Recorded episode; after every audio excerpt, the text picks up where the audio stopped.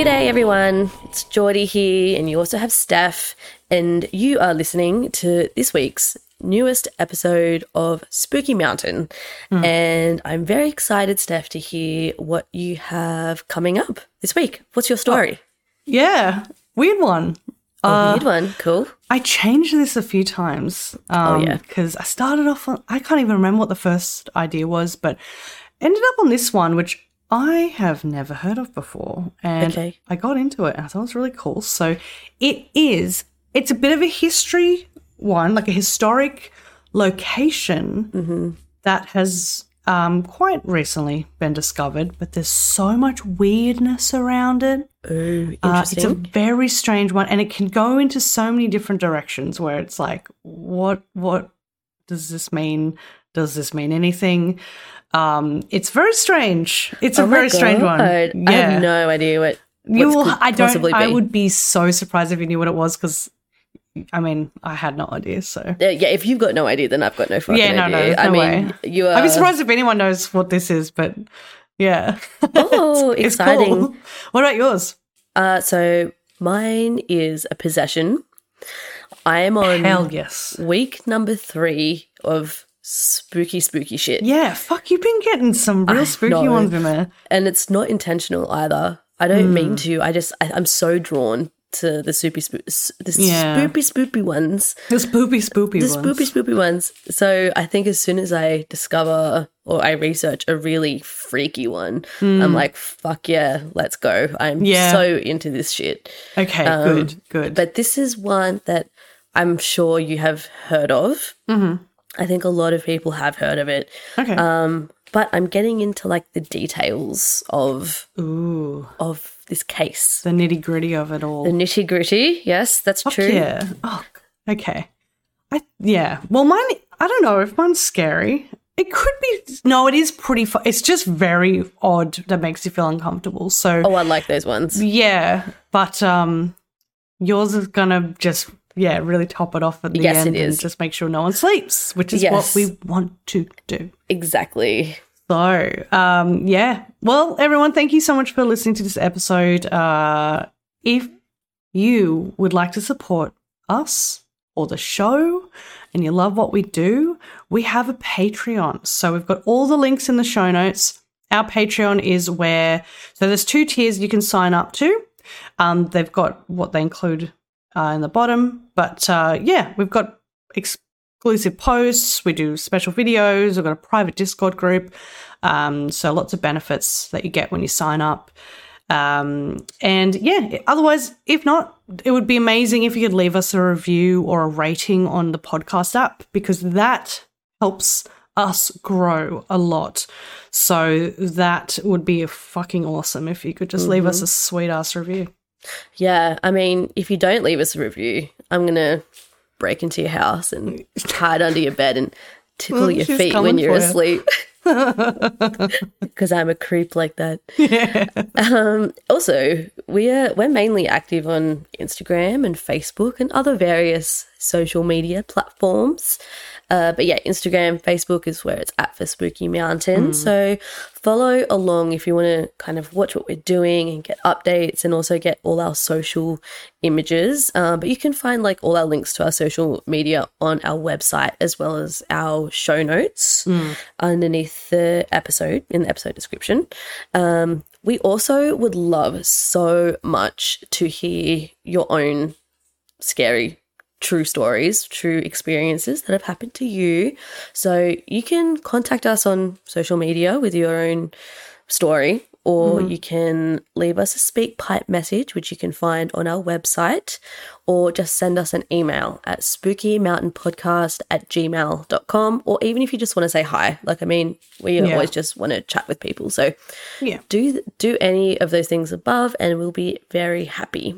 Yeah, because we're always willing to do another listener episode as well. So it relies on your stories, which we all know you have. So, Yes. um, yeah, we've got a couple in the bank ready to go, but we just need a few more. So, yeah. whatever it yeah. is, even if it's just fucking weird and you're not sure how to feel about it, we'll read it. You know? And yeah, we'll let you know how you feel about it. yeah, we will let you fucking know. we will tell for sure. you. Yes. Yeah. So we've got our show coming up next week, Jordi. Oh my fucking god, I'm so G'd up.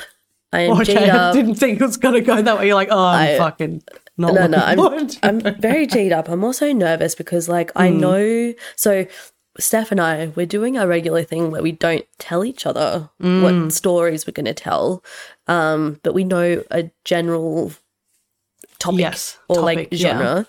Um, so I have my genres picked up, pick, picked out, and I have my stories started, but Mm-hmm. I'm so like nervous that they're not uh good enough. Oh, really? Yeah, just because it's a live show, I want it to be just really Yeah, like scary. I've done my intense. Mm-hmm. first two stories, and I was kind of feeling that as well. I think because as well, they're a lot shorter, exactly. so you don't really get to get into the details a bit more and like try to prove where this like person comes from, or you know, Yes, it's yes. this is quite a brief thing. So It's a shorter time frame for sure. know, It's kind of an experiment for us as well. Like maybe we it will work really well, um, and people will like it. But otherwise, it's maybe not, and we'll just stick to our normal format. Yeah, I mean, I think people are really going to like it. We've sold like a fair few tickets already. So Mm. if you wanted to buy a ticket, you have to do this online. We'll put a No link in the notes for this. yeah, one. link Yeah. link in the show notes. Link links on our Instagram as well. You can like Yeah. find it in our bio. But yeah, no no tickets on the door. When you Mm-hmm. buy your ticket online, you can also order food if you want to. And Mm-hmm. I highly recommend you do this because their food is the shit. It's so Yeah. tasty. Um, but yeah, so do that if you want to come along. We really want to see you in person. Oh, it'll be so exciting. I know it's a crazy thing to think about that we're doing a show, but Oh no! And we get to meet fans. We have fans. I know that's so that's like the weirdest thing. I But know. it's it's not even a year into our podcast, and we're already doing a show. We've already got a Patreon because I remember Jordi. We were like, "There's no way we're even going to do a Patreon until we're like a year in." Like, I know. I you know. know, and- and we were just like, "Oh my god, I think we actually need to do it already." We we started our Patreon like months back now. yeah, it's been So- like six months. I think we've had it for. Yeah, and we had to start it. Like we really kind Yeah. of had Yeah. to in a way because yeah, the fees and the website was all starting. exactly. And, yeah. And we just had a lot of people following us and yeah, it would be a missed opportunity if you know absolutely. we didn't yeah. start a Patreon. Yeah. Um, but I know that Steph and I also want to talk about something Oh. else that is very dear to our hearts. So, I've, on a few episodes now, we have spoken about a house that we have dubbed Mm-hmm. the Katoomba House, and it really is kind of like what brought Steph and I together yeah. um, in terms of like the paranormal, but also our friendship. Like Yeah. it's how we really, you know, got connected. yeah, in that just kind of way. bonded a bit from there. Yeah. And this house was super fucking haunted. Like yeah, wet your bed haunted. yeah. Like people would, that would just come there for the first time would have experiences, and Yeah. everyone just kind of knew of this house um, from hearing friends. But I guess so. The, so what's happened?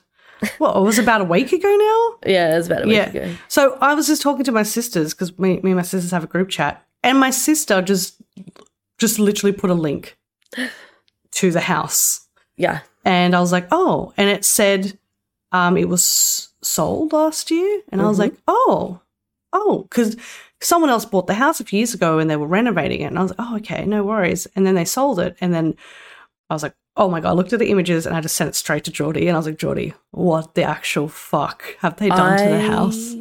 I almost cried. Yeah, it's I bad. mean, I was so this house was like it was so charming. It was like a cottage. Hmm. Um the kitchen had didn't it had the original stove in it, didn't it it? had Like the original stove. It had a lot of the original like cabinets. Um, uh, there was a lot of the original wood in there. There was wood from outside that was just Mm-hmm. kind of built into because we kind of renovated it a little bit as well and just made it a little bit just make, kept to the theme of the house. Yeah. But so I think it was two guys that bought it. And it shows no typical. offense, but It's you know, as the- the- there was so no ugly. women involved in this in this at all. It went from the most charming yet kind of spooky house to like the ugliest house you've ever seen. The seen. bathroom is a completely modern hotel looking bathroom. Yeah, there's no bathtub. There's no bathtub. you know what's so funny about the bathroom? So hmm that bathroom, if you were to scrape the paint off the floor Mm. and the walls, there'd be like six layers of paint of Oh, it's just been different colors. over. We painted it. So, well, my mum, because she was a real person of going to Bunnings, Mm. like a hardware store, and buying the little um, Oh te- yeah. Mm-hmm. tester pots for like five dollars, and she'd come back with like an emerald green and be like, "Bathroom floor." Oh, be, and it would be like black, emerald green, hot pink. There was a rusty orange at one point, like she because it was a concrete floor, so Right. she'd just always paint the floor some fucked up. colour. Well, you got to get the right color for your bathroom. Know. You know. Can I ask you? Did you ever have any like scary, spooky experiences in that bathroom? Um, well, the only mm, not in the bathroom. I think that was probably the safe. It's weird Your because safe place, yeah. yeah, that was kind of the one room that I didn't have really anything happen to me in. Um, even though my first experience was in front of the bathroom door. Oh, that's the, true. The man being hung in front of the door, but Yep. inside there were nights, which is so grim to think about. I'd be too scared to sleep in my bedroom and it would be winter and it would be freezing. And we had like a tiny little oil heater in there and we had like big shaggy bathroom rugs. I would turn on the heater in there and I would just bring my dinner in and I would sleep on On Floor the in the bathroom. Yeah. And that's like at least five times I can think of that. Where I was like, it was cozy and warm in there. Mum had like a little lamp in there, so it's you know very was hippie like cottage house. yeah, so very different to the rest of the house. Yeah. In terms of like how it felt and stuff. Yeah, I don't know. For some reason, I always felt kind of uncomfortable because I'm like a Mm. chronic bath person. Like I only ever have baths. And so I just sit in the bath and I don't know. I just always felt a Oh, little bit uncomfortable in The there. bath. Now I think about it, there was times, yeah, when I'd be laying in the bath. I think because it's high ceilings in there too. Yeah. which does make it seem a little creepier. So Mm-hmm. I yeah, you'd be laying back in the bath, and which is at the end of the bathroom, and then it's quite long, Yeah. where the door is at the other end. Yep. So because when you lived there, was there like was there like a dark purple, like a mauve Yeah. kind of it was like a red. Like a yeah. So it, it was a little bit ominous. colour. The Oh, maybe that's just what it was. Maybe it was just the paint and the high ceilings and stuff. yeah, Like, I I, mean, know, but there was yeah, it was a little bit weird in the bath. Yeah, I never saw anything in that room or experienced anything. It was just, yeah, maybe just like me creeping myself out Mm, a little I bit. don't know. But um, yeah, I mean, if you know anyone's interested in looking at the photos of the house, let us know, Yeah. and we'll send through we'll the link. we'll send you the link because it's yeah it's hard to kind of I no we, yeah I posted photos of of what it looked like back in the day so quite far back but yeah they just did bought like really cheap um, wooden cabinets and just knocked the whole they they completely closed the door where we've seen many ghosts walk through before I think they've made the, the ghosts angry in that house like I reckon they've made it angrier Ex- oh yeah, this is what I was thinking. Also, that the the spirits are pissed. yeah I don't think They've they're gonna be changed it too happy. much. Yeah, the whole front yard's gone. All the grass is gone. They've just put cobbles, um, gravel gravel there, instead of a front yard. I think especially with the kitchen where it was like it was one of those original like Yeah, fire stoves, right? Like Yeah. it was um one of those like big metal fire stoves. And so Mm. that would have been like original to the property or at least like very close to yeah. original to the property and so it's all I don't know to kind of disturb all that kind of stuff doesn't feel good. no, no, not at all. Well, Anyway, well, I've got an, a little story just before I get into mine, okay. um, which I thought was really cool. Which I was like, oh, I've got to tell Jordi this. So Oh yes, I love that I'm your Um, go-to for these kinds yeah, of things. it's it's just a kind of little quirky thing that I heard. So I went up on the well yesterday um, to go visit Dylan's family. hmm So his nan sadly passed away a few weeks ago. So we kind of just had like a nice little memorial day for her. and, You know, went to the beach and everything. And we're at his mum's house and we're going through all of these photos that she had in the house. And we're, you know, looking at all these photos and stuff. And we found um, the original telegrams of when she got married. so Oh, they're like these big, beautiful cardboard cards, and inside were like telegrams that was is posted on there. Yeah, that is so and- nice. They were really cool. And Dylan's mom was like, you know what's really cool about that? And, and she doesn't like, I, I think she forgets I do a podcast as well. So it's just funny that she just brought this up. Mm. But she was like, yeah, you know what's really cool? So when they got married, they got married at Hampton Court, which is where no way. yeah.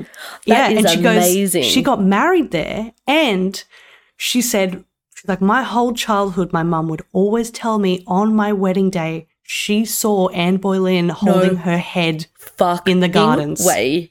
Oh my god, I'm about to lose my shit about Yeah. this. I was like, are you kidding me? And she's like, I, she's like, that is, I, she would tell me that. I swear, I, I can't even tell you how young I was, but she always said when I on my wedding day, she looked over in the gardens and Anne Boleyn was standing there. She had her hand, um, her arm head. holding her head. That is so hectic. Yeah. That, so, if anyone isn't sure what we're talking about, on our Valentine's Day episode, I covered the ghost of Anne Boleyn, Mm-hmm. and multiple people have seen her holding her head at like Yep. Mm-hmm. Hampton Court and like a whole bunch of other places around like England and stuff. That is wild. I, didn't even realize that people could get married at Hampton. Yeah, apparently it's Court? like, well, I mean, this was like the 40s or the 50s. Oh, a while ago. Yeah, Yeah. okay. Wow, A that's very amazing. long time ago. Yeah. I would give anything to see Anne Boleyn's headless ghost on your wedding day? on your fucking wedding day. she as was well. getting married and she's like, oh shit. That's a bad omen, Yeah. or a Yeah, good don't think it omen. Who knows? Oh my god. So yeah, I thought that was cool. that is a great story. Thank you for telling us that. Oh, no worries. So now I'll get into my proper story. Okay. So, um, well, so this week, oh man, we're going way back in time. Okay. Further than pretty much anything we've done before at this point. Ah, Yeah, Nice. so I think it's like the oldest one we've done. So I, I found this story recently. I thought it was super fascinating and interesting. Um, I think everyone will too. I hope, but yeah, I thought it was really cool. Mhm. It's about a structure that predates the Stonehenge and the Great Pyramid of Giza, Wow. and this is not something that can be seen above ground, as it's underground on a very tiny Mediterranean island called Malta. Okay. So we'll just do a quick, brief history of Malta, just to kind of, if no one really understands what it is. But it's a small island south of Italy. It has a very long and complicated history due to being part of Europe. Um, but at one point, the Ottoman Empire tried to invade Malta due to its important location uh, between you know Africa, the Middle East, the Mediterranean. Everyone wanted Malta, Mm. and um, yeah, they wanted to gain control of it so they could have full control over the Mediterranean. Okay. So the Christian knights of Malta were known. Now they were known as some of the best knights. They were. They fought long and hard, and they defended the island. Unfortunately, the Ottomans had a much larger army, so when they captured the, the Knights of Malta, they actually put their bodies on wooden crosses and let them float over the ocean to Malta to kind of like Oh, fucking that's try to fucking traumatize them. hardcore But this- Psychological warfare. Yeah, I know, trying to fuck with them. Yeah. But Malta, they they were just like, nah, that's not gonna fucking do it. That's not gonna scare us. So with Jokes their on you. We love dead bodies. yeah, yeah, thank you. These crosses are beautiful. so with their prisoners of the Ottomans that they had, they cut off their heads and used the heads as cannonballs in their fights. Holy shit. Just so grim. Oh, This is giving me Vlad the It's- Impaler vibes. Oh yeah, it's just insane old fight shit. It's just Yeah. crazy.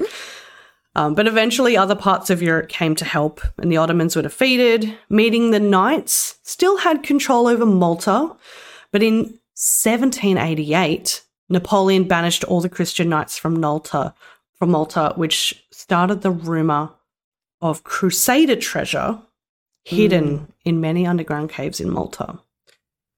So we're going to now move to 1902. So we're going to kind of flip flop a bit here, but it'll kind of make sense. Yep. So we're in 1902. There's two men in Malta. They're working on building a new housing subdivision when the floor beneath them caves in. The two men had uncovered what is known today as Malta's hypogeum, which is Greek for underground. So, have you heard of Malta's hypogeum before? I haven't. Okay, cool. Awesome. Or- awesome. Yeah, or um, also known as hypogeum of cell of Hal Saflieni as well. Oh my god. Okay. So, yeah, yeah, it's very, yeah. I was like, I have no idea what this is. cool, but no, I haven't. Yeah, no, Yeah. I haven't heard of this. Very exciting. So, it is a large underground bizarre temple that would eventually be added to the World Heritage Site list. So, the men that found it, they did try to keep it a secret, um, as they didn't want to interrupt the building schedule. Um, so, yeah, they continued building the houses. Um, Oh my but God. while they're doing that, they unfortunately did cause quite a bit of damage. Damage. Of course they Um, fucking did. Yeah, fucking assholes. Um, so what they were damaging was the large megalithic circle that stood directly above the underground structure. So it was like this main big part. They just fucked it up. Oh, Imagine being like the boss of Oh. those guys who was just like, oh, just keep on Just keep building. It's fine. Yeah, I'm sure they paid for it now. I So, I hope so. so not long after the workers started exploring the caves themselves, and after seeing what was inside, they decided to tell a priest. then Mm, okay. people ended up finding out about the hypogeum um, because the priest was like, "Oh no, this is Yeah. no, I'm not keeping this a fucking secret." Yeah. So Manuel Magri, he would take over the excavations on behalf of the museum's committee, uh, but he didn't run this very well at all. Architects have confirmed that this is the oldest prehistoric underground temple, Oh. dating back to 3000 BC. Wow, that's a lot of years. Yes, really thousands of years. Yeah, that, yep. It's crazy. It's also been thought to be a sanctuary or a massive tomb due to finding the remains of over 7,000 people down there. Holy shit. This is the most haunted Yeah. location in yeah, the world. I know, right? It's so fucked. There are also a lot of unexplained things in this temple that I will get into later. But um, starting in November 03, so only a year after it was kind of discovered, Manuel, the architect, started to remove some of the really important artifacts. And he did not really catalogue these at all. Oh, this fucking guy. I know he was just so lazy and was mm-hmm. just like, take it, yeah, take it all out. He was taking the bodies, so Oh my god. so many of the bodies, heaps of beads, amulets, intricate pottery, carved figurines, it's like destroying history. destroying. Yeah, exactly. On the inside, several of the main chambers are still very decorated with black and white checkerboards, and the, walls are all painted with red ochre in spirals and honeycomb patterns, which makes it um, which makes it the only place in Malta with prehistoric paintings. Oh, cool. Yeah. There are many historic structures above ground in Malta that are still there. However, they are mostly in ruins. So they have not been able to document any of that properly. hmm The Hypogeum, though, it shows how it would have been decorated, Oh, built, true. and it gives us an idea on how they would have constructed their temples and Mm, buildings back then. It's been So it's preserved. soup is it is in like pristine condition down there. It's crazy. Wow. It's amazing. The entire structure is carved into limestone using antlers, flint, and obsidian tools, and it has three levels. When they first discovered it on the ground level, they entered the, the top level. So the top, yeah, Mhm. floor one, let's just Okay. say. Um, and then later they found the other two levels below. But when you enter through the top, you follow the levels down, which are all tombs, and there are specific chambers that are a lot larger with cathedral like ceilings. hmm Very high up, super impressive of the time. It's just amazing. You would not think that they're as old as they are looking at the photos. Mm. There are lots of little side chambers as well that are actually just deep pits that just drop down into the bottom floor, which is really strange. Oh, Like, strange. just, I wonder little- what they were yeah, for. you think it's like a hallway and then it just it just drops ends. down. Mm. Ooh. National Geographic. Now, they released a story in 1940 that was reported to them about this mysterious structure and Malta's tunnels, apparently. In the article, it states you used to be able to walk from one end of Malta to the other purely using underground tunnels. But all the entrances have now been closed due to a tragedy.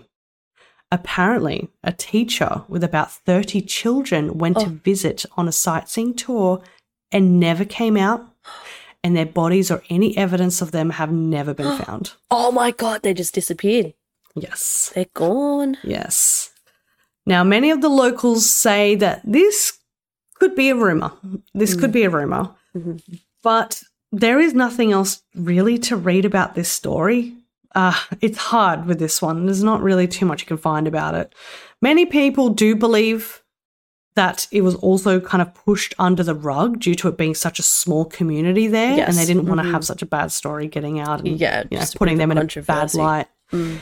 Um, although there is an account uh, from a woman named Lois Jessup who worked in Malta at the British Embassy. So she wrote an article titled Malta Entrance to the Cavern World.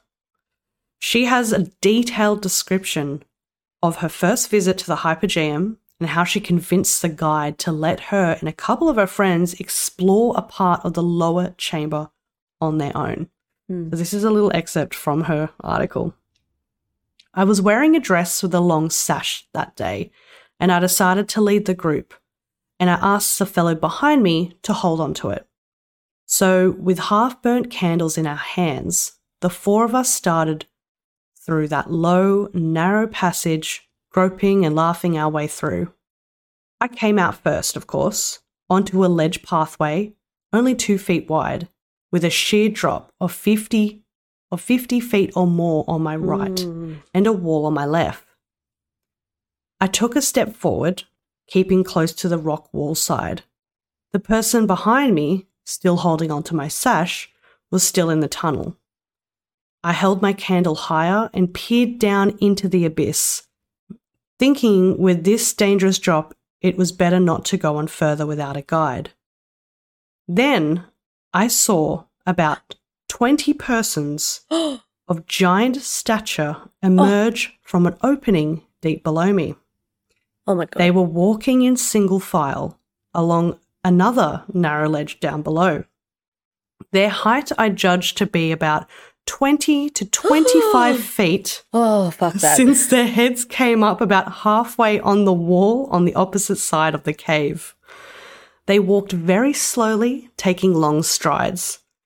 Then they all stopped, turned, and raised their heads in my direction. oh my god. All, sim- Oh.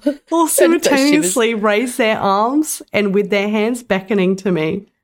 The movement was something like snatching or feeling for something as the palms of their hands were turned down. oh fuck that. So, That is terrifying. Yeah. So we've entered that.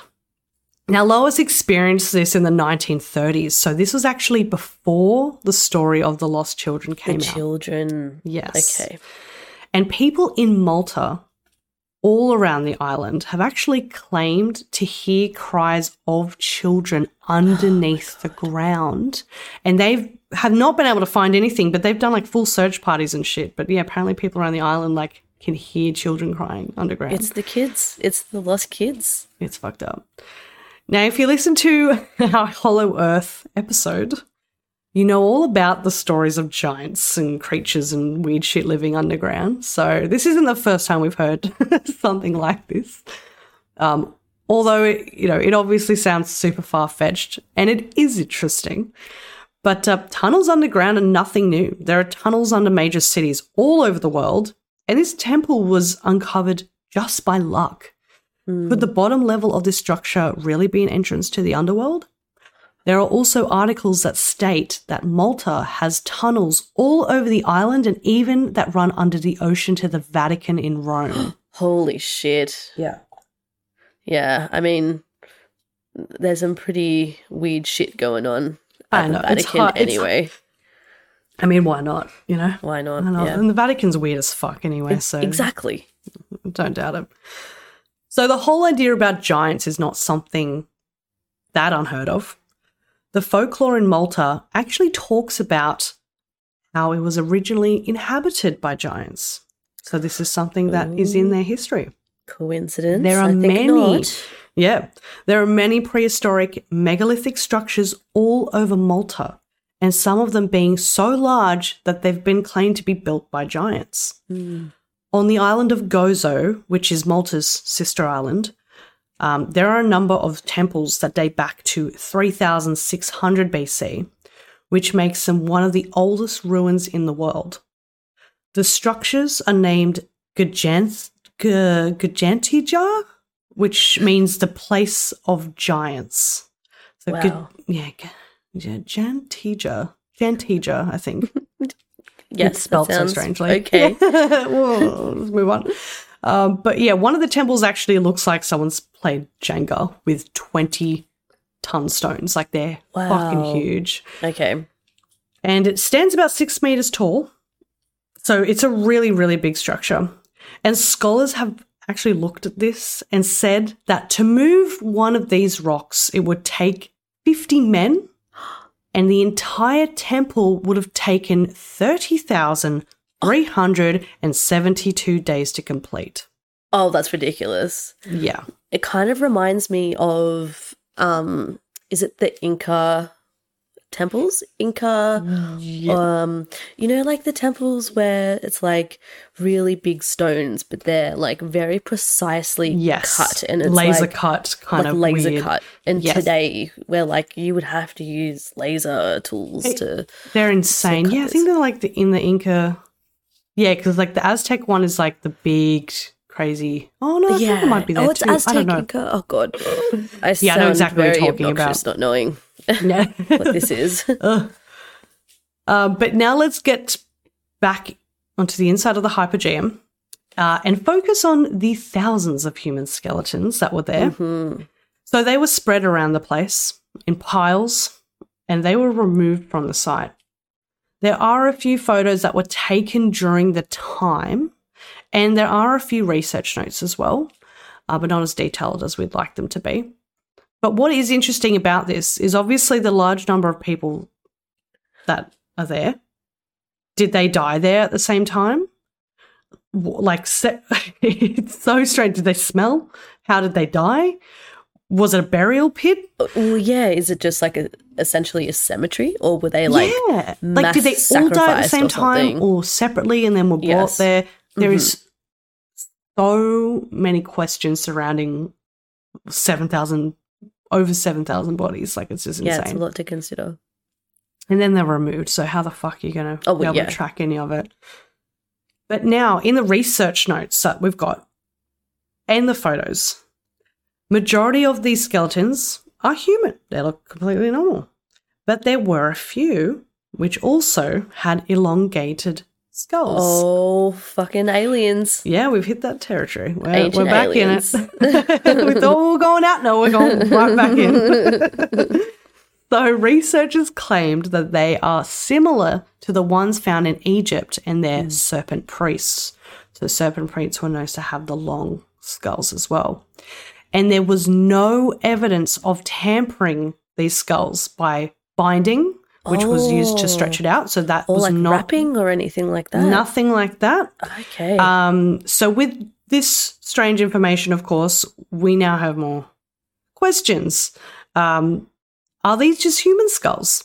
Or were they an older race of human that might have died out? Because this is a long time ago. hmm Are they giants as well? Maybe these are the giants that they saw. Oh yeah, or ancient Or- aliens. Are they aliens? Uh-huh. I think they are. a couple of aliens amongst the humans?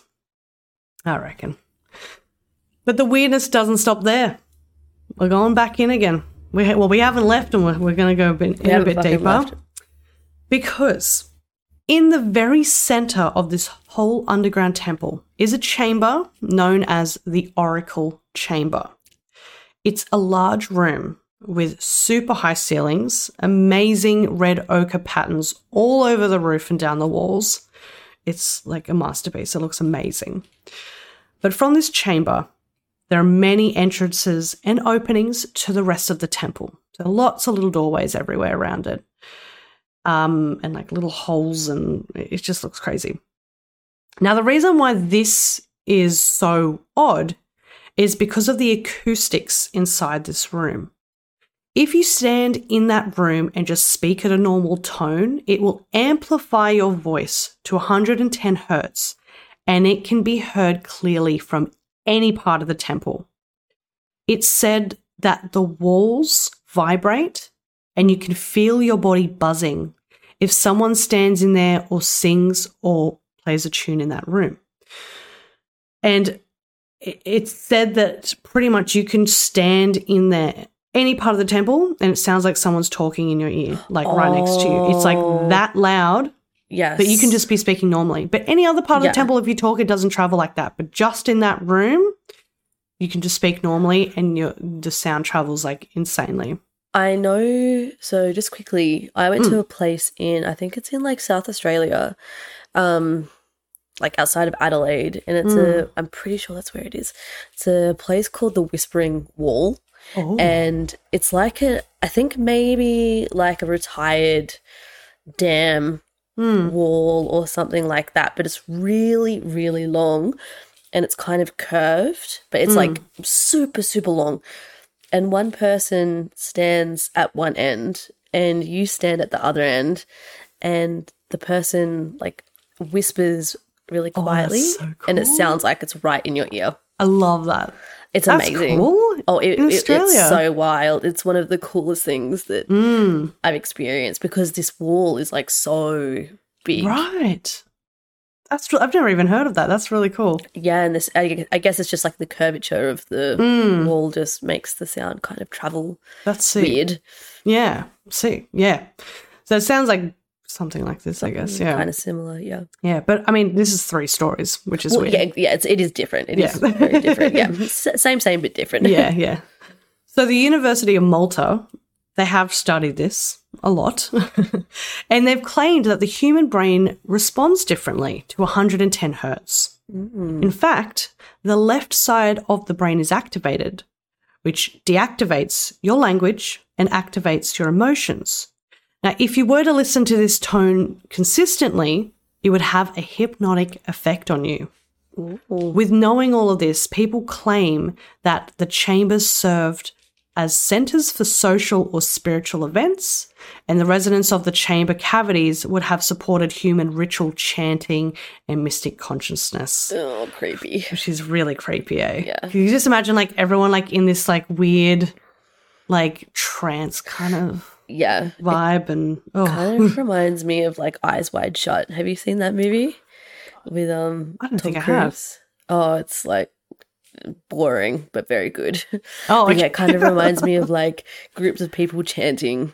This isn't what happens Oh. in the movie, but it Oh. is like the scene that you just kind of set out. It reminds me of like people chanting and someone's about to be Oh. like sacrificed. Yes. but- Well, that's that, yeah. I mean, now, yeah, we're on the same page. I think Yep. that's what everyone's thinking now. It's super funny.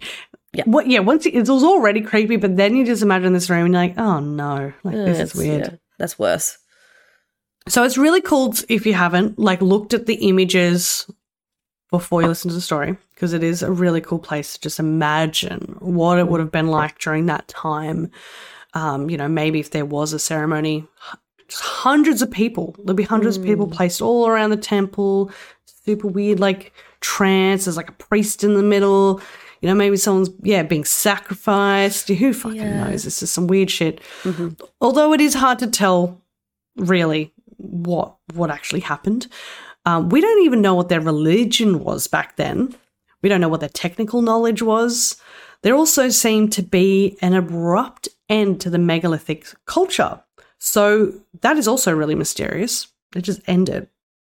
And the, the National Museum states that Malta was uninhabited for hundreds of years as well.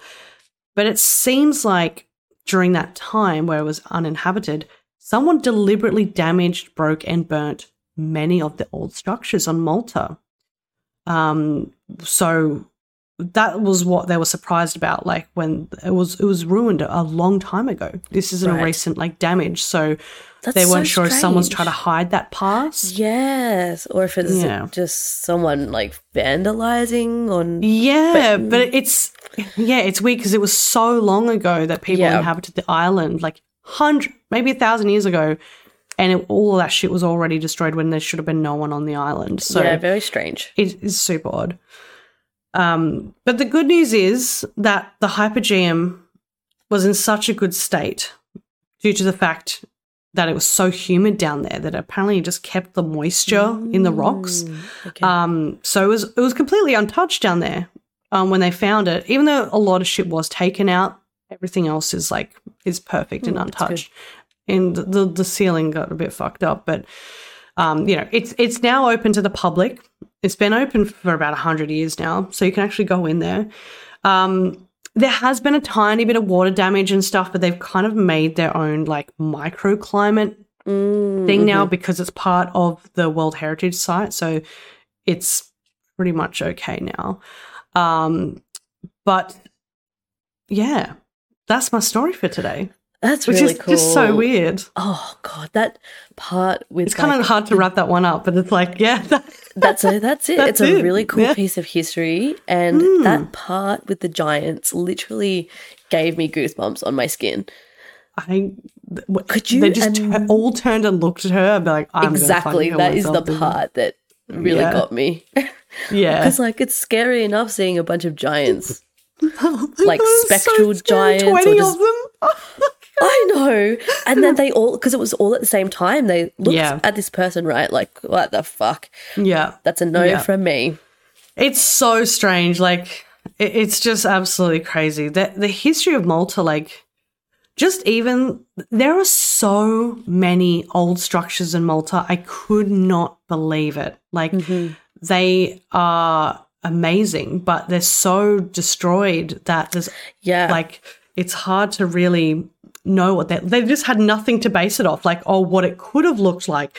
You know when you go around like italy or somewhere else a lot of it is still kind of standing. But yeah in malta it's all just like rubbles kind of.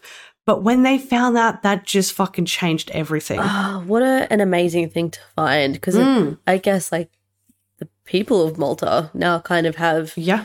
um some more history to base Yeah, their heritage off. it's I a guess. full mm. like they, they just love it. it's iconic you know if you like I even bet. just going on google maps it's like one of the main things that just pops up if you just hover over the whole of the islands of malta it's like hypergene's here Jim. come check yeah, it out wow, that's amazing. I could just. It seems like a very kind of eerie place though, as well. yes yeah it'd be very very dark down there um, yes, and even just like not really knowing that part of history with Malta. Um, because everything was kind of destroyed, and then having this, and you know, there's evidence of possible sacrifice and yeah that kind of shit. You know, it's like, oh, Yeah. what was Malta up to at these times? Yeah. You know, yeah there's so there's there's all these rumors as well that like one of the tunnels was blocked up apparently which was actually going to lead onto the other tunnels part of malta where there could have been like the treasure being hidden and it just it goes on and on and like it's just crazy how complicated it can get with that but it's like a who knows? mystery story, a mystery novel, or Yeah, something like yeah. that. yeah Well, all right we're gonna get uh, spooky i'm so right scared.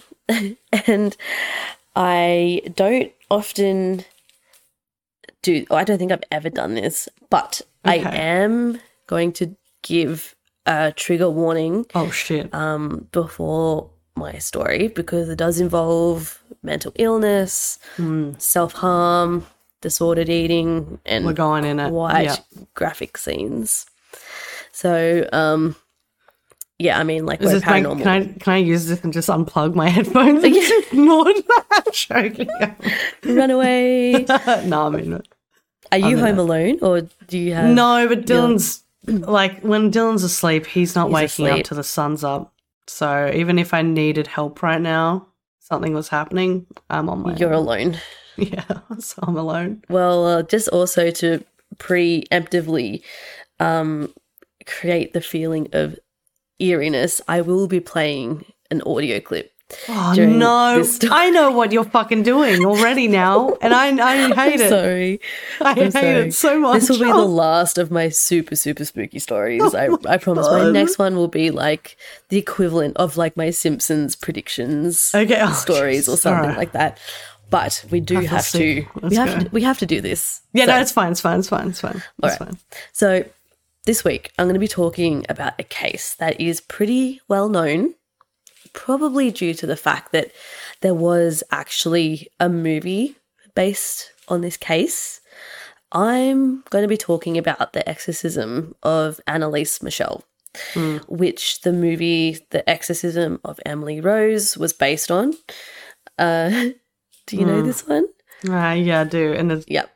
the, the image, Yes. the, the one image, yeah. and uh, I I always everything I fucking do on social media, that image pops up of her, and I get so scared. oh yeah, the real life image. The real little life photo. image of her, the real life one, which if everyone knows what the story is, then you know exactly what the fuck I'm talking about. I yeah, I know exactly what you're talking about. Um, that it. image also just kind of stayed with me for life since yeah, I, absolutely. I can, I'm seeing it. it right now. I can't even see you. All I can see is her. Is the image. sitting there. Well- She's telling me the story now. Yay! I'm so happy that I'm just gonna oh yeah. spook you. Okay, so I've had this story pretty much in the bank um, since the beginning of the podcast, and I've been umming and ahhing about doing it for so long because this case sits on the line of not actually being a possession or a haunting, but actually a case of severe neglect towards mm-hmm. someone who is extremely mentally unwell. But I've decided to do it as it's a, a very interesting story Yeah, nonetheless. for sure. And I guess everyone can kind of make up their minds at the end. Yeah. So, Anneliese Michel, she was born in 1952 in an area of West Germany called Klingenberg, and she was born into a family that were violently Catholic, severely devout Catholics. The way that they followed and dedicated themselves to their Catholicism meant that they believed that to be absolved of your sin, others must sacrifice for you to be forgiven by God.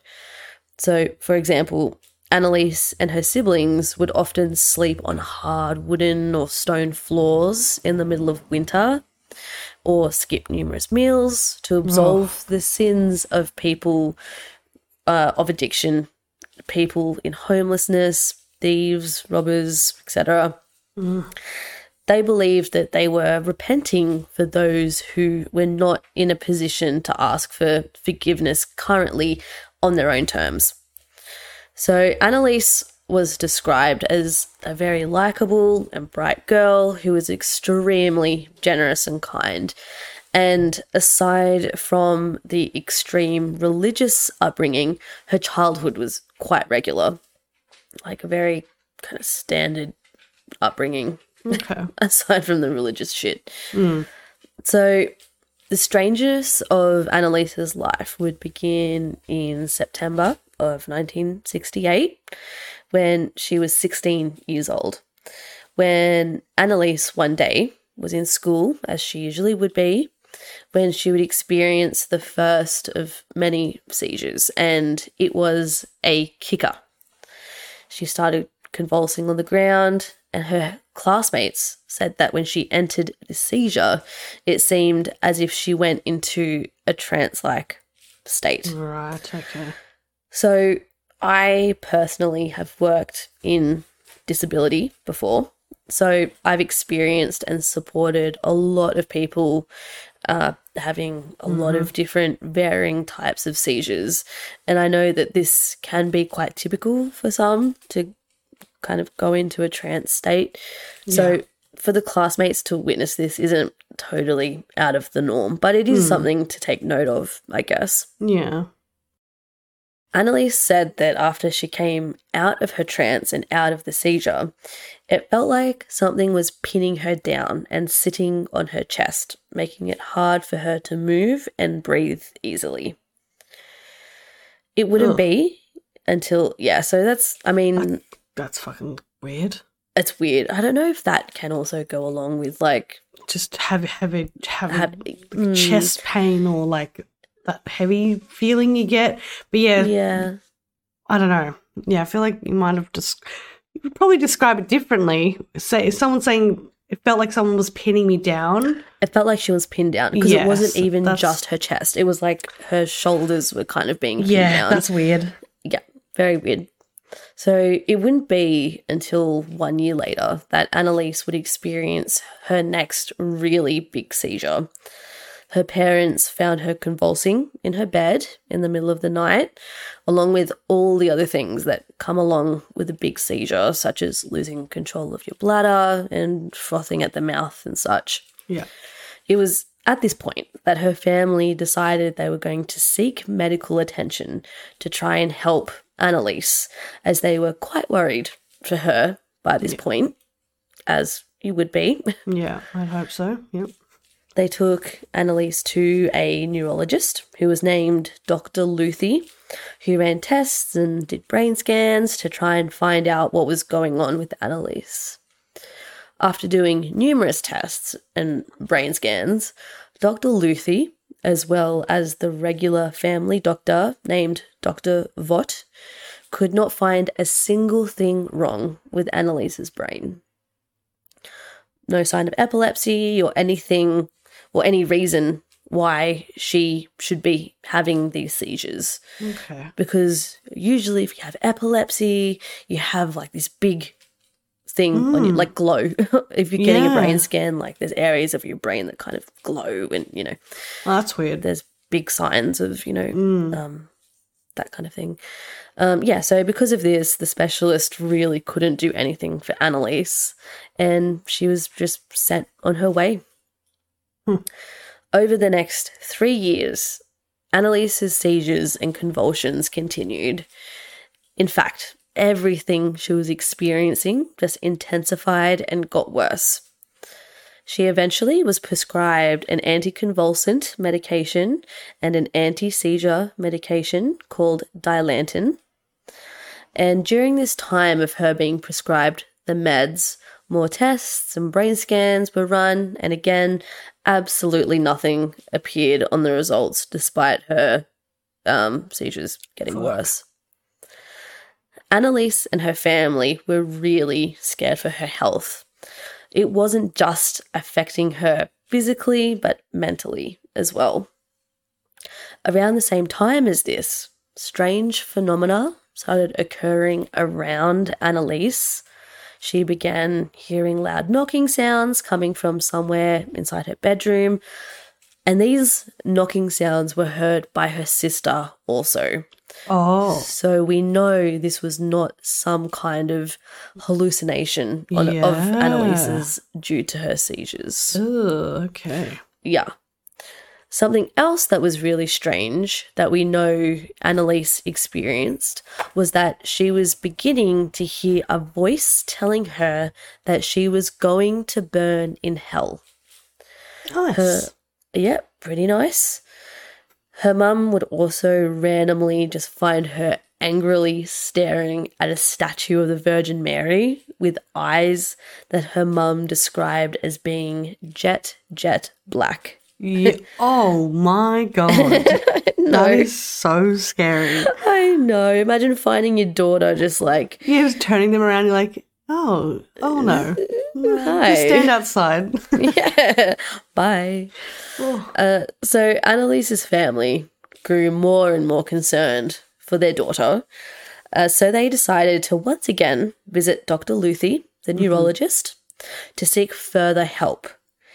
In this meeting, Anneliese would tell Dr. Luthi that every single day she felt like she was being followed by an odor that smelt like burnt feces. Oh. Yeah. And this was a smell that the rest of her family confirmed that they were smelling as well. So, again, not a symptom of her seizures. Mm. She also told Dr. Luthi that she felt like she had the devil inside of her. The Michel family was advised that the next best course of action would be to admit Anneliese into a psychiatric hospital. This was all around the time of spring 1973, so Annal- Anneliese was around hmm. 19 years old. Anneliese willingly agreed to being admitted into the hospital. And after weeks of being there with medication changes, medical treatments, amongst other things, her condition was still getting worse with nothing really oh helping her or her condition. So they're all oh, just kind of, family would have been like, "What, what do you do? Yeah. Her seizures were so bad as well. It's not even like the smelly Yeah. girl and you know the Mhm. voices and stuff. It's like she's convulsing, and that's very dangerous. It's so traumatic as well. Like I've only seen one seizure in my time, and it's Ah, it's horrible. it's so scary because It's terrifying. Yeah. you just everyone's on alert straight away. Like make sure they're okay. They don't bite their tongue. Make sure they don't hit their head. Like Yeah. it's just on. Like so to deal with that that part only, but let alone everything else Everything that's happening else. as well. Yeah. I mean, as I mentioned before, like I have experienced a lot of people having a lot of seizures, and you never get used to it. Mm. It's always just like, oh my god, okay, what do you Yeah. do? Like, you know, and there's so many different types of seizures as well, and it Oh. sounds like these seizures that she's having are like the real big ones. Um, yeah, it sounds like the really major big. seizures. Yeah, not good. So it was at this time, while she was in hospital, that Anneliese also began having visual hallucinations. And for some people who experience seizures, it is a possibility to have visual hallucinations. But Anneliese began having these outside of her seizures at times that weren't before or after a seizure. She said that she would be walking around the hospital and sometimes she would look at a person's face and it would turn demonic, Oh no! which is Oh, the last no. thing that you kind of want. Oh god! Okay. yeah. The face would contort and twist into something that looked like a monster. And according to Anneliese, sometimes these faces would look at her and say, You're going to rot in hell. Hmm. This was. Oh! I really feel sorry for this girl. She, this is so sad. an innocent little Catholic girl, and she's Yeah. being, you know, uh, traumatized. Yeah. Fuck. So, this was the beginning of Anneliese's thoughts moving from her attention being on her seizures to the possibility that she was actually, in fact, possessed. Right. And this is what was causing all of this to happen to her. Anneliese eventually would come to believe that she was possessed by six demons. And she expressed to her family, with them agreeing that modern medicine just wasn't going to help her all this situation she was in. Mm. So, as a group, they decided that they would withdraw Anneliese from the medical system she was in and the hospital she was attending, mm-hmm. and instead they were going to seek answers within the Catholic Church. And in the beginning of their search for help within the church, they had a really hard time finding a figurehead that would help Anneliese. Oh, I bet Yeah, which, coming to someone with with this kind of yeah. story or like history of this girl, they'd be like, "Oh, okay. Like, you sure you don't want to try medicine a bit more?" Like, well, this is to be honest, I was very surprised. I was like, yeah, the Catholic Church, they probably just fucking think she's Hmm. possessed, you know. But yeah, apparently, like every priest and clergyman they Yeah. approached just rejected their Yeah. ideas of spiritual healing. And yeah, they Hmm. were told that they just needed to further seek medical attention. Yeah, Which, they, yeah. they they they really don't like doing exorcisms. They don't. They really don't like that whole side of things. They try to avoid it if they can. I think just to give it a bad name. I think. I think that's what it is. I think it's the reputation of exorcisms and stuff. Yeah. It's become such a big thing, you know. Mm. So Anneliese and her family were at a loss. And what made it worse was that Anneliese's condition was still becoming worse and worse, despite the fact that she was still taking anti seizure medication that was, in fact, a stronger type of medication than what she was taking originally. Oh, okay. Yeah. So everything's getting worse, medication's getting stronger, nothing's working. Anneliese's behavior would eventually become more and more concerning and also quite obsessive as well. Hmm. Every single day, she would frantically complete 400 squats, refusing to stop until she reached that exact number. At mealtime, she would 400 squats? 400 fucking squats. Fuck, her thighs must I know. be Oh, beasts. Thighs of steel. I want this demon. Come on. No. It's the uh, only thing that would get me a little bit. working out. Uh, yeah.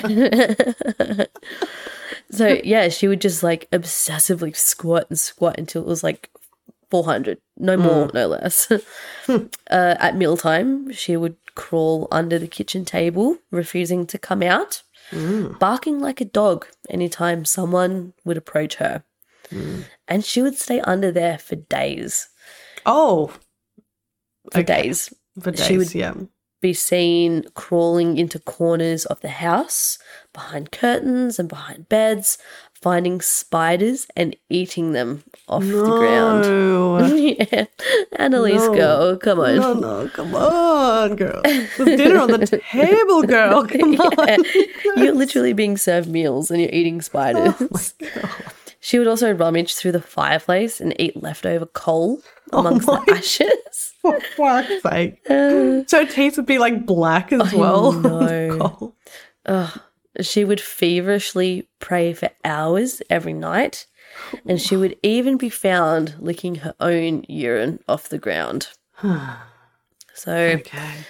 very All right. interesting taste tastes at the moment, taste buds. Oh my god. She would destroy. Um, oh, I just had a really weird noise come through my earphones. Did you hear that? No. Oh. That was so weird. Oh, okay. I wonder if that'll pick up on the recording. I hope so. What? What the fuck? That what does it sound so like? fucking weird. I don't even know how to describe it. It was like a weird squealing noise. Oh. Okay. Oh, I feel really strange. Okay. Oh All no. Ooh, t- I feel like I need to turn the light on now. I didn't even hear it. Oh god, I listened to a podcast episode about this the other day, and um, the people who were hosting it were like, um, oh. No, the episode after, they were like, we just want to let everyone know that we had so many people emailing us that when we were doing like the Anneliese Michel episode, that like their audio cut out, their computers shut off, like their phones just randomly shut off. What the fuck? Yeah. If the if if Jordi, if we get a blackout right now, we have to. The, we're, Spooky Mountain's over. Like we're done. That's it. We are can't. not. We're we not cannot doing continue. this anymore. We cannot fucking continue. Oh my god. Okay, I'm feeling strange, but it's all good. It's all good. I'm just going to keep on going. Yeah. Anyway, so Anneliese, Hmm. she would also destroy crucifixes, holy pictures, and statues, as well as rosaries that were being kept in the house. Hmm. Anneliese also appeared to display what was described as superhuman strength, at one point throwing her sister across the room like a rag doll, Oh. crushing an apple into smithereens with a Oh. single hand. hectic. yep. Oh shit. This is all types of behavior that is very concerning, no matter the situation. So, Yeah. yes, very uh, For, for a little behavior. child to do that, yeah, that's fucking terrible. If I even Yeah. if I saw Dylan crush an apple like that, I would be like, no, damn. this is this is not normal. But yeah, Yeah. for a little girl to do that and throwing her sister like a rag doll as well. let's exactly. Yeah, yeah, totally. And I'm pretty Oy. sure she's like existing on a diet of like spiders. Oh yeah, true. And that's pretty yeah, much it, spiders, you know, dust, so coal. It's not Maybe like she's, maybe she's onto something though. the squats, the 400 squats of the spiders might Ultimate be source of the protein. key to, mm-hmm. to being strong. It's the secret. So, with this strange behavior, Anneliese's family really ramped up their search uh, for a priest who would help them in their situation. Um, you know, they really felt like they were in a super dire situation by this point. They eventually found a priest who was named Father Ernst Alt, who was willing to help Anneliese. And he truly believed that Anneliese was possessed, and all of her symptoms were not due to any kind of epilepsy or medical conditions. After consulting with the Michel family, Father Ernst decided that he was going to seek a request from a local bishop, a bishop named Arnold Renz of the Catholic Church, to give him permission to perform an exorcism on Anneliese. Okay. So permission was given from Bishop Renz to begin the exorcism of Anneliese Michel. And so over the next 10 months, Bishop Renz would perform 67 exorcisms on Anneliese. 67. Oh, yeah. Oh. Isn't that a lot? Because it's Oh. oh, such a like I mean, I haven't personally gone through an exorcism, but I feel mm. like it would be so intense and mm-hmm. exhausting and like Just seeing how one exorcism is looks fucking crazy. Like, Yes, let alone 67 of them. yeah. Oh, okay. Throughout these exorcisms, strange voices would regularly come through Anneliese, telling the holy men attending that there were, in fact, six demons that inhabited the body and mind of Anneliese Lucifer, Cain, Judas, Nero, Fleischmann, and Adolf Hitler. Upon researching this, I wasn't sure who Fleischmann was. So, after looking it up, I found that he was a priest that lived in the 16th century who was defrocked after being accused of assault and murder. Oh, what the fuck? hmm And apparently, he was just a very evil dude. Very, How the very fuck evil. does she even know that? Exactly. So apparently at this time, it would have been almost impossible for Anneliese to even know who Fleischmann was, let alone the details she was giving about him during the exorcisms. Right. So this is a very strange aspect of her exorcism exorcisms that she was able to do that. Oh my god. During these sessions of exorcism between Anneliese and the clergyman, Anneliese would speak in a guttural, gravelly voice that was extremely different to her own, a voice that her family didn't recognize at all. Mm-hmm. She would speak in different languages that her family knew she had never learned. She would talk about obscure demons and parts of history that, again, seemed to be outside her spectrum of understanding. Mm-hmm. Anneliese would hiss, growl, scream, and make sounds that seemed almost impossible to create. Mm.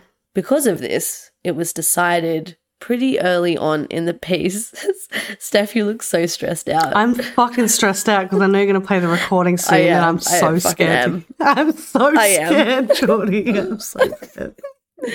But for everyone listening, I can see Steph as I'm talking into my microphone and you look a little bit scared. I'm like sweating, I'm, I, and it's so cold. Your last so- story was so scary to me, and now I'm just like, what? Oh my god. Okay, I won't do any more. No, no, keep going. No, keep going. okay. No, I love this. I love this. It's fine. This podcast is called Spooky Mountain. I This is what we're here for. what have I done? no, no, no. It's fine. It's fine. Okay, all right. So, um, yes, because of these sessions, they decided that they were going to record. Yeah, they, they decided to record Hmm. the sessions, and so because of this, today we have a large record of forty-two recordings of mm. Anneliese herself speaking while apparently possessed by these demons. Mm. So I'm going to play some for you. Okay. Just a warning if you are easily spooked, this may be a lot for you.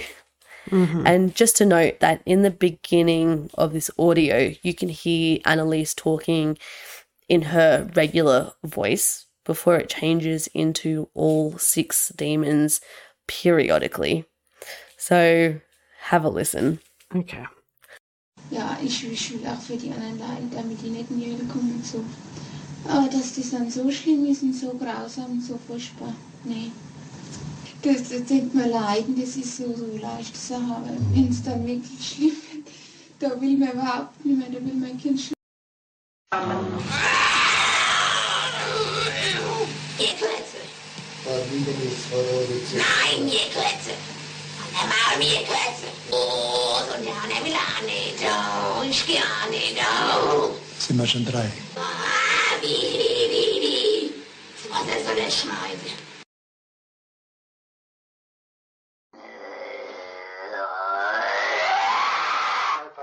Gottes.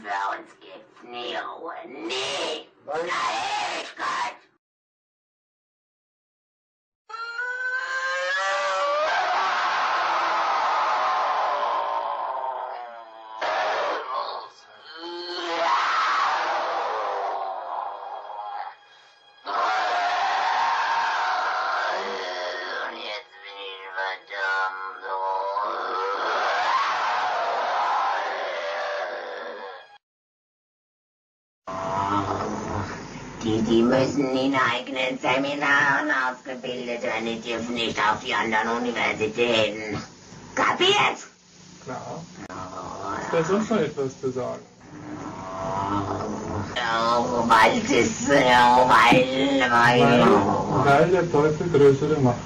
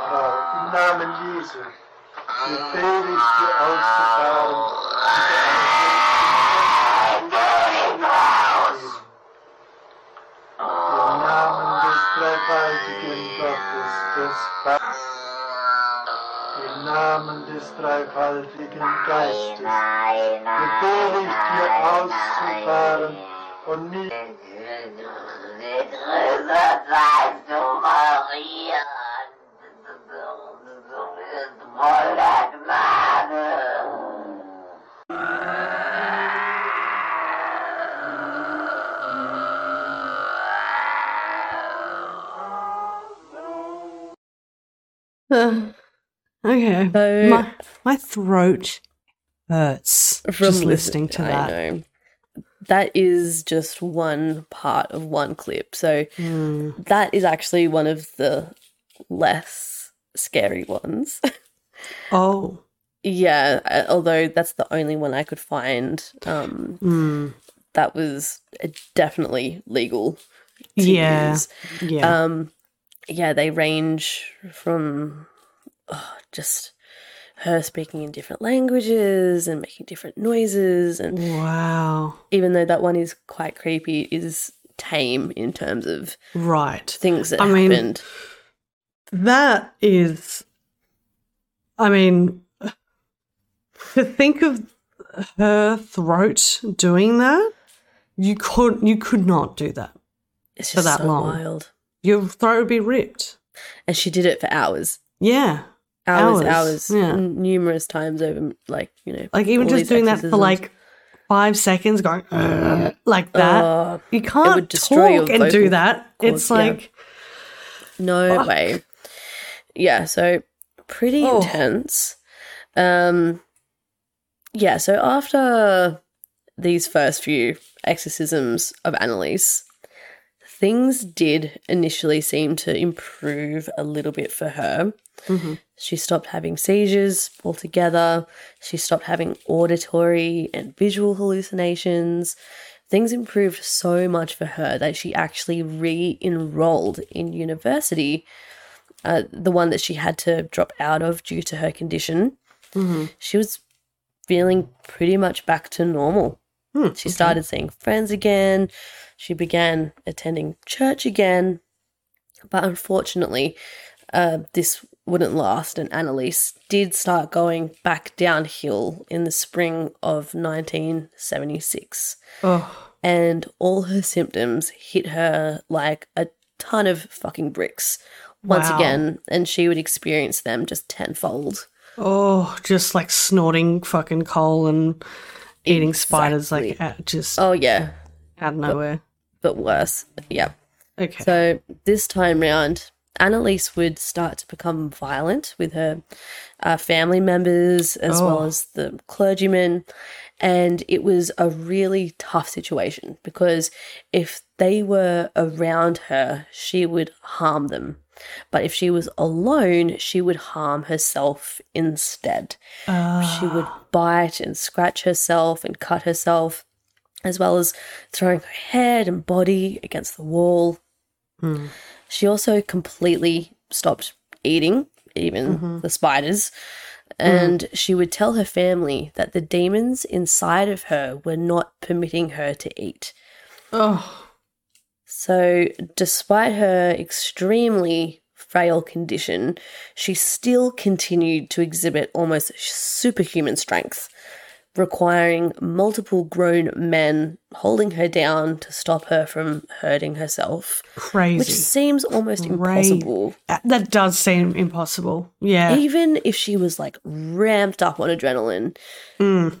it shouldn't take that much to hold this girl Yeah. who doesn't eat. She's got a very down. tiny frame, and for someone that doesn't eat, Yeah, and she was like very unwell too. Like Yeah. she was just generally very sick by this point. It's, yeah, that does not make sense. It really doesn't. So all day, every day, she would be seen standing up and instantly falling down to her knees to intensely pray, almost as if she wasn't physically able to stand without just dropping down to pray. Oh wow. And because of this, she actually ended up breaking both of her kneecaps. Oh, And she tore the tendons in both her knees as well. broke her kneecaps. She broke her fucking kneecaps. So that is intense praying. If you're breaking your kneecaps, because Oh my. Yeah, I didn't think that was possible. I guess you can fuck? shatter them. Yuck. Yeah, yuck. And despite these injuries, Anneliese did not seem to be affected by any mm. kind of pain at all and would continue to just drop to her knees and mm-hmm. move as if she wasn't injured. The family of Anneliese continued to believe that the intervention she needed was spiritual and religious intervention as opposed to medical intervention. Mm-hmm. And, and Anneliese agreed with them on this opinion mm-hmm. although I think it's fair to say that she may not have been in the healthiest state of mind to be making these decisions. Yeah. But then up comes the moral dilemma of like, well, she's an adult, so she has the right to refuse mm. treatment even if she's unwell. Yeah. it's Yeah, a complex issue. Very, very tricky. Mm, yeah. And yeah, some say that she should have been force fed as well as forcibly treated with medication. Right. Uh, but the Michel family and the clergyman continued with the exorcisms. And ultimately, the last exorcism of Anneliese would take place on June 30th, 1976. By this point, Anneliese was extremely sick. She was mm. so fragile and frail, weighing under 36 kilos, Whoa. which is it's about 80 pounds for everyone mm. else in the world, um, which is so frail, you know. yeah. Her eyes had huge black circles around them, and her mm-hmm. eyes, they also just looked very sunken. She couldn't walk properly, and she still wasn't eating. Mm. Her lips were damaged and chewed, and she had marks all over her body from self harm, such as the mm. biting and scratching. During this last exorcism, her only words would be, Please, absolution. So, as I said, the last exorcism was on June 30th, and by the next morning, which was the 1st of July, Anneliese Michel had passed away. Mm. She was found that morning by her family. She was dead in her bed. Mm. And it was concluded that she had died from starvation mixed with dehydration. And she was only 23 years old. Oh my And- god. So young. Like her life mm. is barely. What a started. horrible fucking life she's had. That is Yes. And most of it's just taken up by exorcisms and like extreme religious practice. Yeah. That is horrible. Mm, yeah. And so at the time of death, she weighed only 30 kilos, about Fucking 68 hell. pounds. Very quickly after Anneliese died, word spread like wildfire around Germany of this woman who apparently was possessed by demons and underwent so many exorcisms but ultimately died. Mm-hmm. Newspapers all through Germany were printing her story and wanted to know more. Perhaps because of this coverage, police within Germany caught wind of this story and investigated Anneliese's death. Anneliese's family were charged with negli- negligent homicide and taken to court in 1978. And even though they were found guilty of negligent homicide of Anneliese, none of them ever spent a day in jail for her death, as Okay. the courts found that the time they spent suffering through Anneliese's Yeah. illness and the court proceedings, it would be almost like time served, Right. If that makes sense. So Okay. yeah. they were like, You've suffered enough, you know, you're guilty, but we're not going to send you to jail.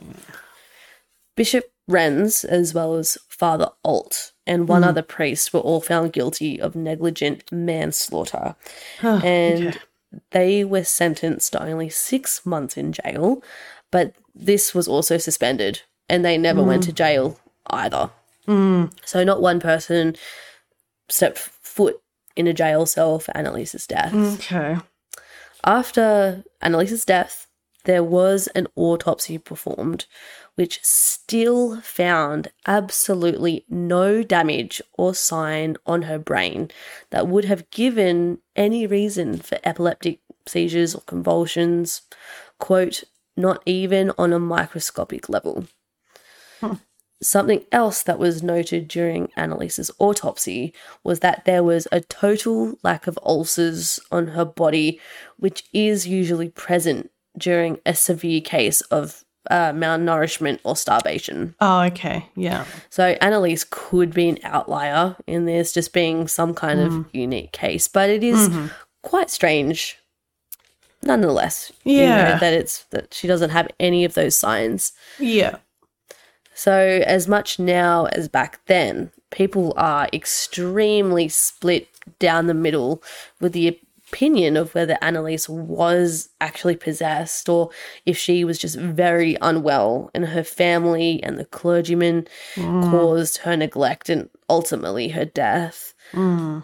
I personally think that even though there was some pretty strange stuff happening, that her family were guilty of mm. neglect. Even if this case did involve some kind of possession, they mm. totally lack the foresight to also continue with medical care, seeing that she mm-hmm. was so unwell. Mm-hmm. Even if it was alongside the exorcisms, it may mm-hmm. have made a difference in some kind of way. Absolutely. So, what do you think? What What is your opinion on this case? Yeah, like I, I'm I'm in both boats. I, I think it's definitely a mixture of both. The parents absolutely neglected her towards the end. Like first half, you can see them trying, and then they kind of just left it in the hands of the priest, mm-hmm, which I probably would have gone that route too. And I'm not a religious person, but I think with seeing all that medicine, not working, but I still would have kept that element going Definitely. along, you know, g- getting like a drip or something to keep her Exactly. hydrated.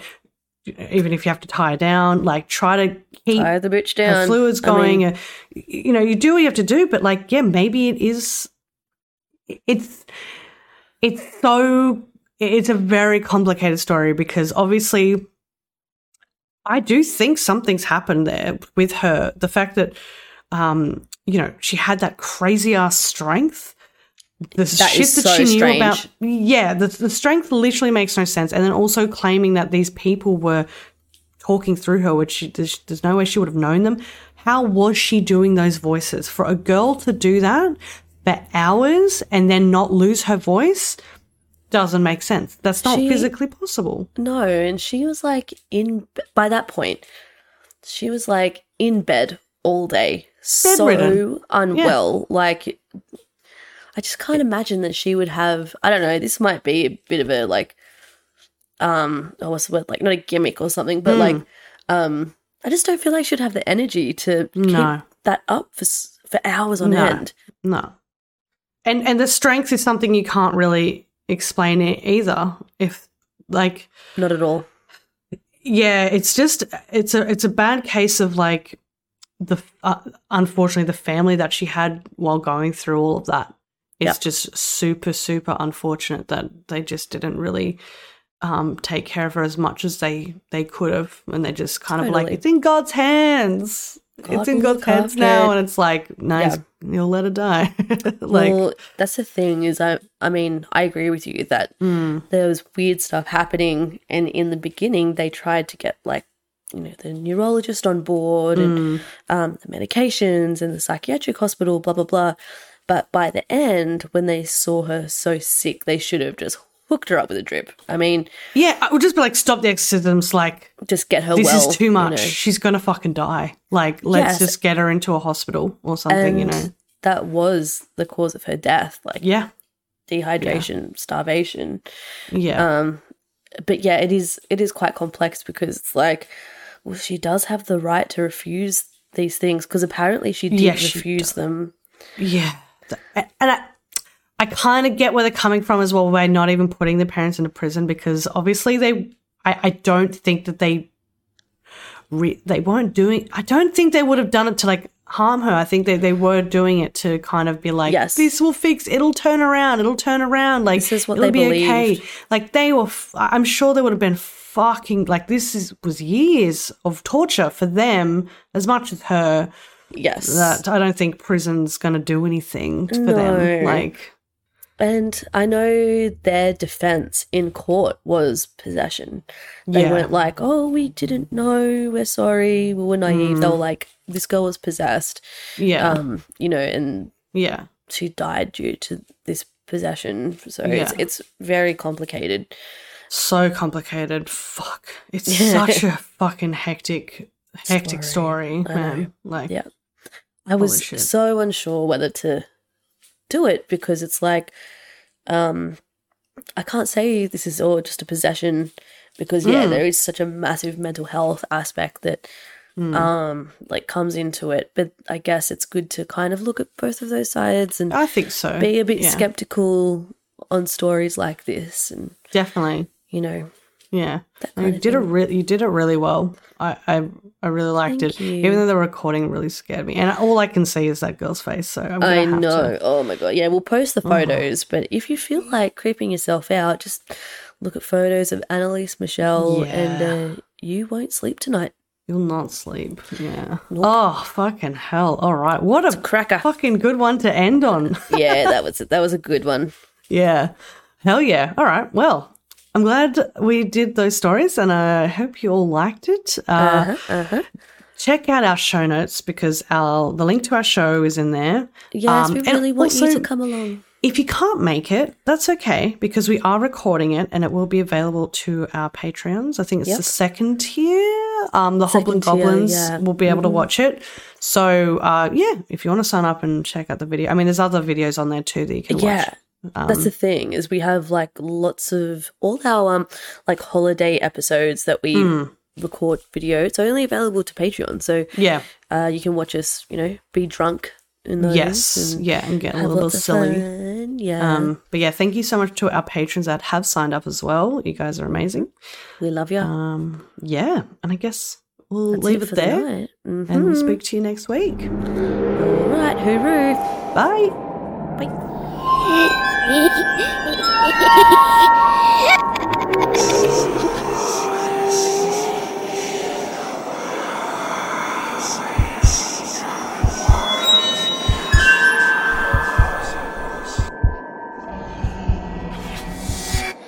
episode of Spooky Mountain was created and recorded on land of the original custodians, the Gundungurra and Bidjigal people. We pay respects to the past, present, and emerging mob. My name is Jordi, and I'm a proud Gunya woman. Thank you for listening.